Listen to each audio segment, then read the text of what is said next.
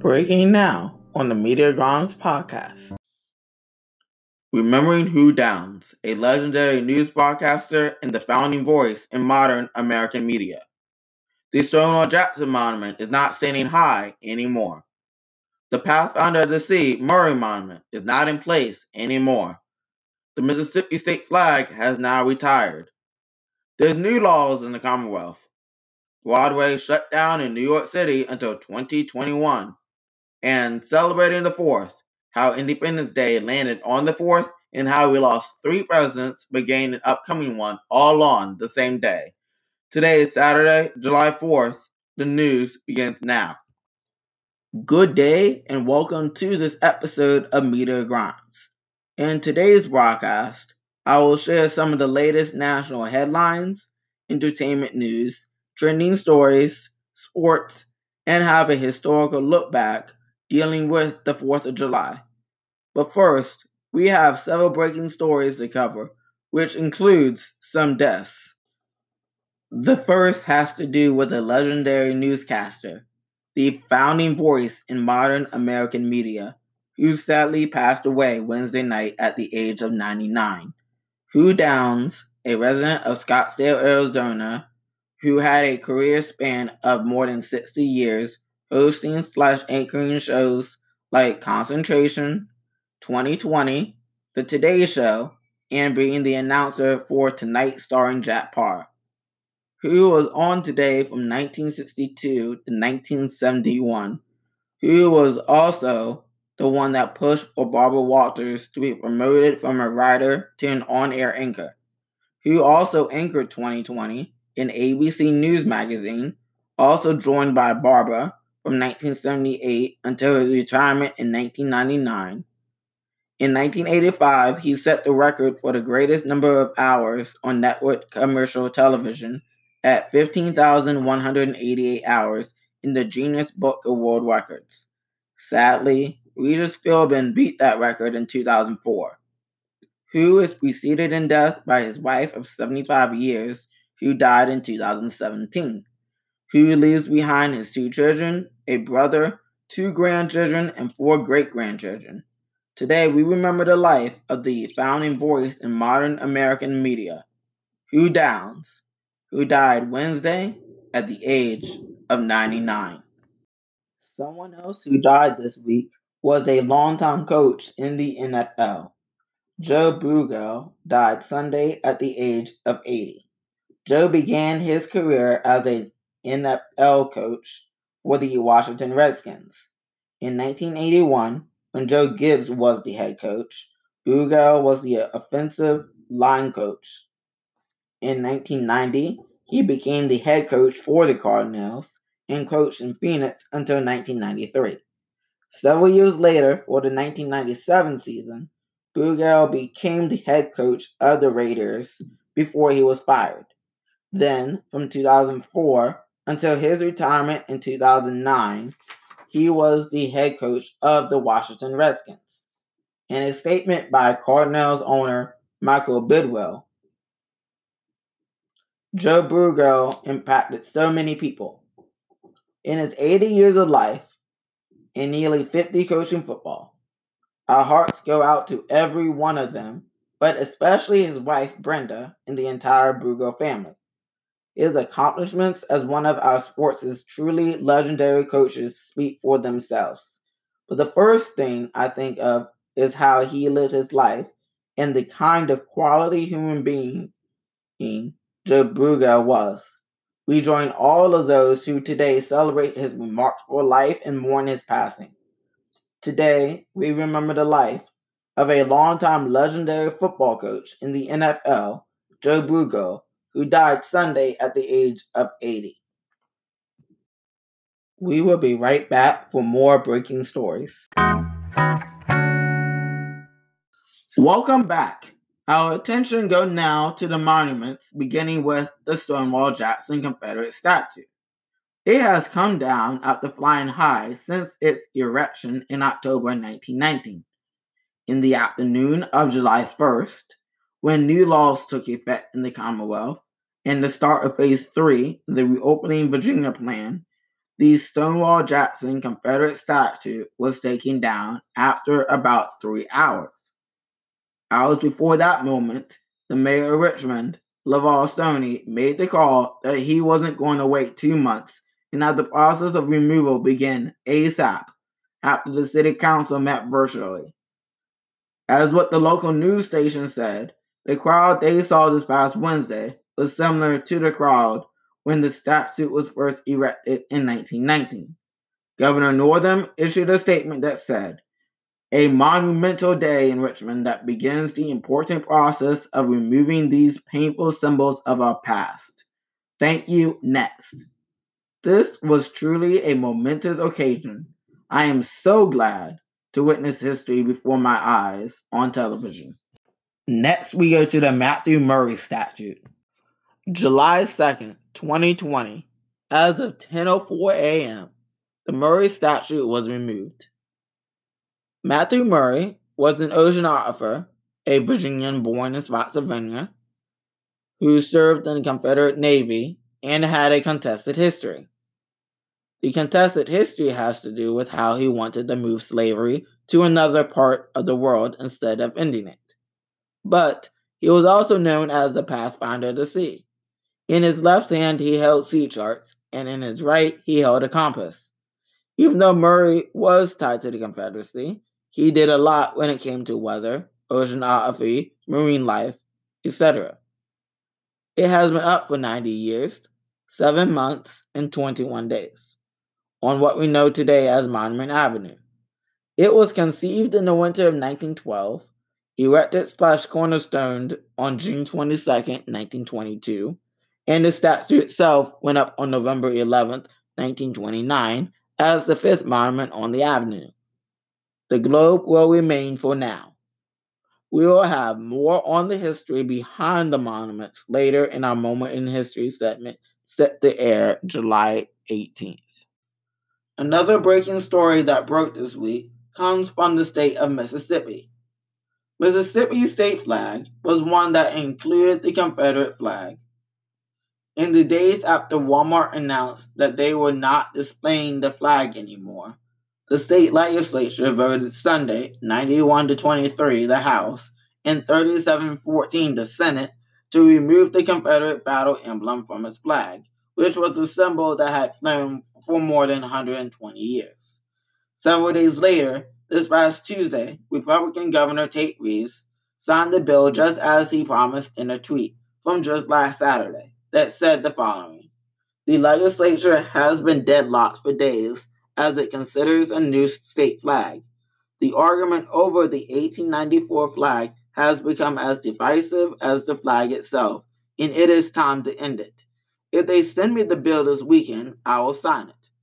This was momentous because it was an issue that popped up many times in the past but failed each time. This flag is now retired after 126 years.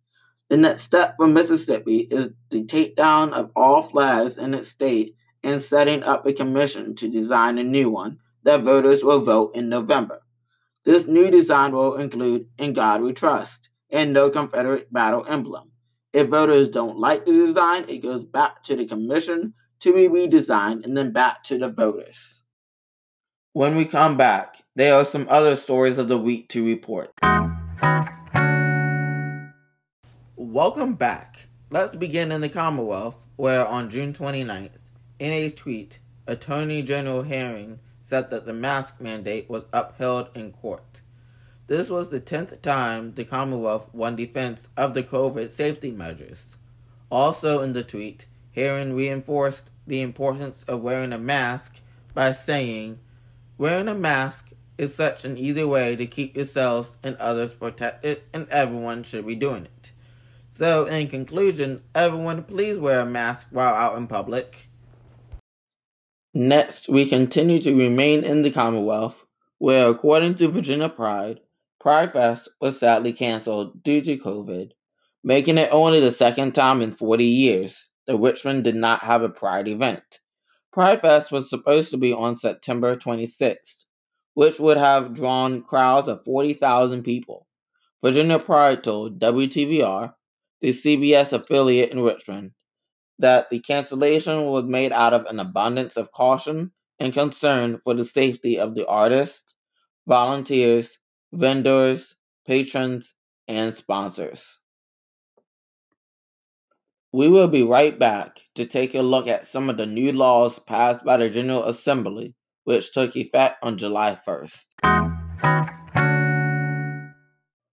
Welcome back to a new segment that takes a look at the new laws in the Commonwealth, which took effect on July 1st. Let's begin with House Bill 972 slash Senate Bill 2. This discriminalizes simple marijuana. The penalty went from a fine of $500 and a maximum 30 day jail sentence to just a civil penalty of no more than $25. Next, we go to House Bill 66, which places a price cap of $50 a month in which insurers can charge. Next, minimum wage, otherwise known as House Bill 395 slash Senate Bill 7. This bill, which was signed on July 1st, 2020, won't go into effect until May of 2021. Minimum wage will first increase to $9.50 from $7.50 on May 1st, then to $11 at the beginning of 2022, $12 at the beginning of 2023, $13.50 at the beginning of 2025, and $15 at the beginning of 2026. Next up is the replacement of Lee Jackson Day with Election Day as a state holiday. The bill that does this is House Bill 108 slash Senate Bill 601. The last bill in the segment will be House Bill 1250, otherwise known as the Community Policing Act. So when you are pulled over, the officer is now required to ask for your race, age, gender, and ethnicity. The reason is because they have to put the data in a database. In a statement, Delegate Luke Torian of the 52nd House District to NBC 12 says WWBT that aired on 12 News Today on July 2nd we don't want to be involved and there be accusations of bias based policing. And so we want to get rid of that impression and inception that that's out there. And one of the ways to do that is to collect the data. Even if the driver refuses to give the information, the officers still have to record it and base it on observation. For more laws, please visit my blog, joshgrimes19.blogspot.com. We will be right back for some entertainment news. Welcome back to the Media Grimes podcast and our entertainment news segment. The first story in this segment focuses on Broadway. On June 29th, the disappointing announcement was made that due to COVID, the shutdown was extended into early 2021. Originally, it was set to April 12th, then to June 7th, and then to September 6th. Now we won't have any Broadway until at least January 3rd, 2021 meaning no Broadway in 2020. But the good news is, as of July 3rd, Hamilton is now available on Disney Plus just in time for the holiday weekend.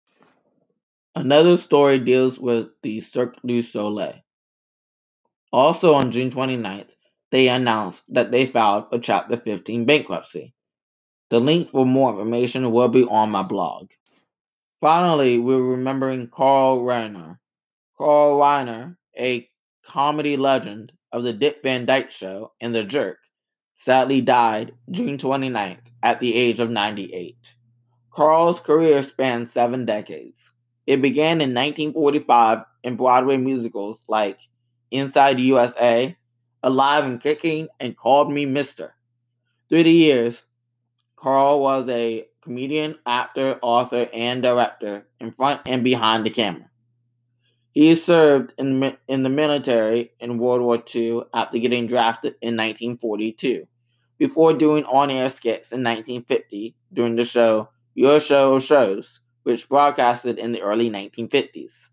Carl appeared on The Steve Allen Show in the 1960s, directed and appeared in the film The Jerk 1979, and so many other shows, specials, and movies. Most recently, Carl voiced in Toy Story 4 in 2019 as Carl. Carl also received honors, earned a Grammy, and many Emmys. Carl was born on March 20th, 1922. Carl married his wife, actress Estelle Lebost, in 1943. They were married for 65 years. Estelle passed in 2008 at the age of 94. Carl leaves behind his three children, Rob, Annie, and Lucas. Today we remember the comedian legend Carl Reiner, who died Monday at the age of 98. Some other entertainment headlines I've been following this week will be on the blog. Those include a Disney crossover event set for July 24th with Raven-Symoné and Bunk'd, how America's Got Talent is returning into production, the winnings from the Daytime Emmy Awards, the Something in the Water Festival, the return of Sunday Best for season 10 on July 5th, and the new Phineas and Ferb movie, Candace Against the Universe, have a release date of August 28th on Disney Plus. We will be right back for What's Trending. Welcome back to the Media Grounds podcast and our trending segment, where we will cover some trending stories around the nation. Let's begin in Virginia, where it's that time of season again. Bears are coming out looking for food. One family in Charlottesville got to see one up close in their own backyard. The full video will be on the blog. Let's turn to Costco, where as of June 29th, they aren't selling the famous half sheet cakes. Back in May, Costco quietly stopped the selling of their $20 half sheet cakes that have been a centerpiece for many celebrations like graduation, and birthdays. If you're looking for a half sheet cake that typically serves 50 people, Yuko's Bakery, Walmart, Harris Teeter, Publix, and Wegmans are still selling them. Next, we turn to Spirit Halloween, which is a nationwide store that typically opens for the Halloween season. According to WTOL, there was a post on Facebook circulating about Spirit Halloween not opening for 2020. That post was fake. On the company's Facebook page, they wrote the following Dear Halloween fans, we heard you're crushed, disheartened, and downright sad. Well, don't worry, the rumors aren't true. We are back, and we got you covered. We are safely preparing the best in store experience possible and can't wait to welcome you back at our 1,400 locations nationwide. Popping up in August. It's been a challenging year, but we promise to keep the Halloween spirit alive. Come early, come often, and help make this year the hashtag best Halloween ever. Next, we turn to UCLA, where they have developed a glove that translates sign language into speech in real time. Jun Chen at the UCLA Samueli School of Engineering said, our hope is that this opens up an easier way for people who use sign language to communicate directly with non signers without needing someone else to translate for them. In addition, we hope it can help more people learn sign language themselves. The research may be found in a journal called Nature Electronics. Lastly, we turn to Houston, Texas, where an 11 year old boy ran a mile to honor an injured officer just last Saturday, June 27th. This happened at the Houston Police Training Academy. This mile was part of the boys' non-profit organization called Running for Heroes, which raises awareness to injured or fallen police officers. The boy started this at age 8. Along with the run, he presented the Houston Police Department with a $5,000 check.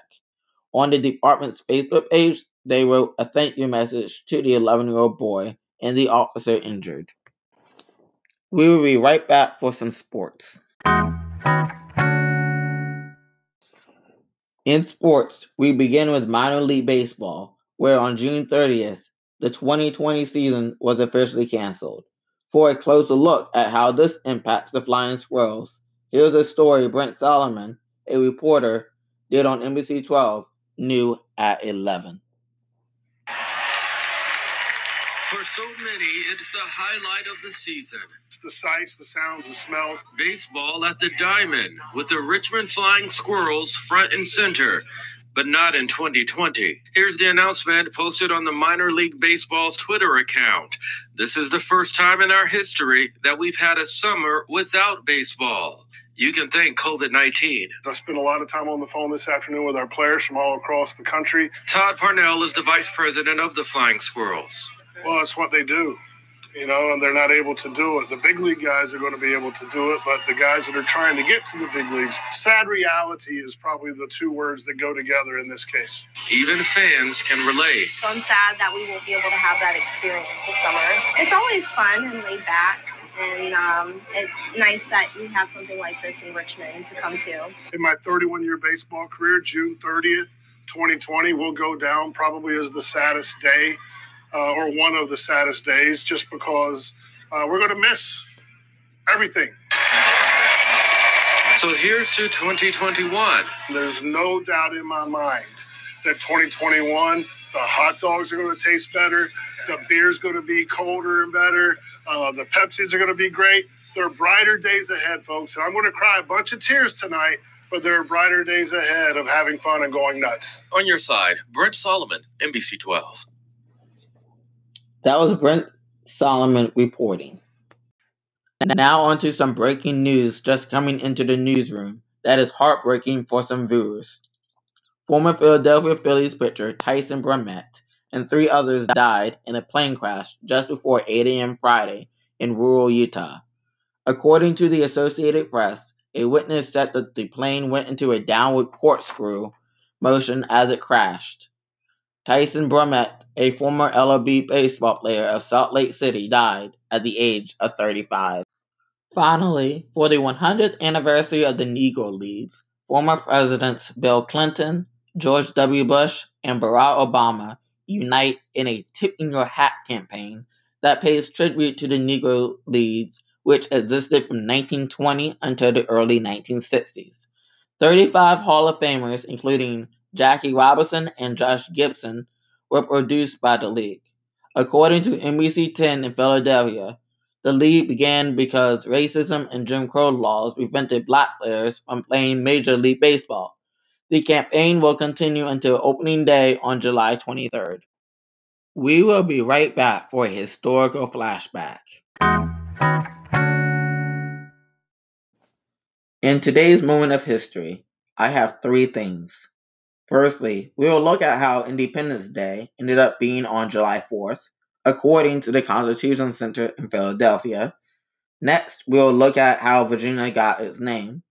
Finally, we'll look at the three presidents who died and the one that was born on the same day. 244 years ago, Independence Day was marked when the draft of the Declaration of Independence was approved and signed in Philadelphia. We learned that this declaration was when we declared freedom from Great Britain. But that did not happen on the 4th. When freedom was declared two days prior on July 2nd, they needed to draft the document. That's when the fourth comes in. When the eighth came, this declaration was read by Colonel John Nixon to the public for the first time in what we know as Independence Square. 192 years earlier, Virginia received its name. Find out more on NBC 12's How We Got Here podcast. The embedded link will be on the blog. Lastly, exactly 50 years after the Declaration of Independence was signed, which was 1826, two of the nation's presidents passed away. Thomas Jefferson was the first, 12:50 p.m. at age 83 at his home in Virginia, and John Adams was the second at age 90 at his home in Massachusetts soon after. According to the KQED article, the reported last words of Adams was, Thomas Jefferson still survives not knowing that his friend passed away before he did. John's son, John Quincy Adams, called the timing visible and palatable remarks of divine favor, also according to the KQED article. Senator Daniel Webster said in a eulogy one month later, they were proofs that our country and its benefactors are objects of His, meaning God's care. Then, five years later, 1831, at age 73, James Monroe, this time not in his own home, but at his daughter's home, died of TB. There are so many odd parallels between our presidents, now 45 of them, that goes unnoticed. The link to the article where it's all laid out will be on the blog. The one president that ended up being born on this day is our 30th president, Calvin Coolidge. It was 1872, 46 years after the first two presidents died, 41 years after the third died, and 96 years after the Declaration of Independence was signed. Calvin was born in Vermont. Calvin did not become president until 1923, finishing up his terms in 1929, several months prior to the Great Depression. For the story I was planning to do tonight on how COVID affected the 4th of July holiday, please visit the blog.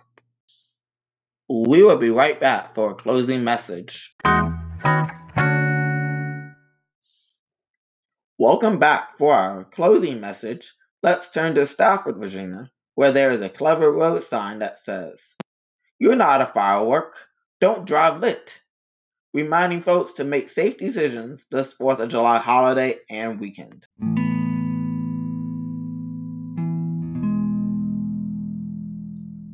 Thank you for listening on this Saturday.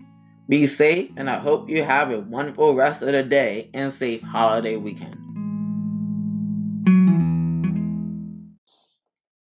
This has been a Media Grounds podcast. Come back on July 18th and August 1st for more news, inspiring stories, and history.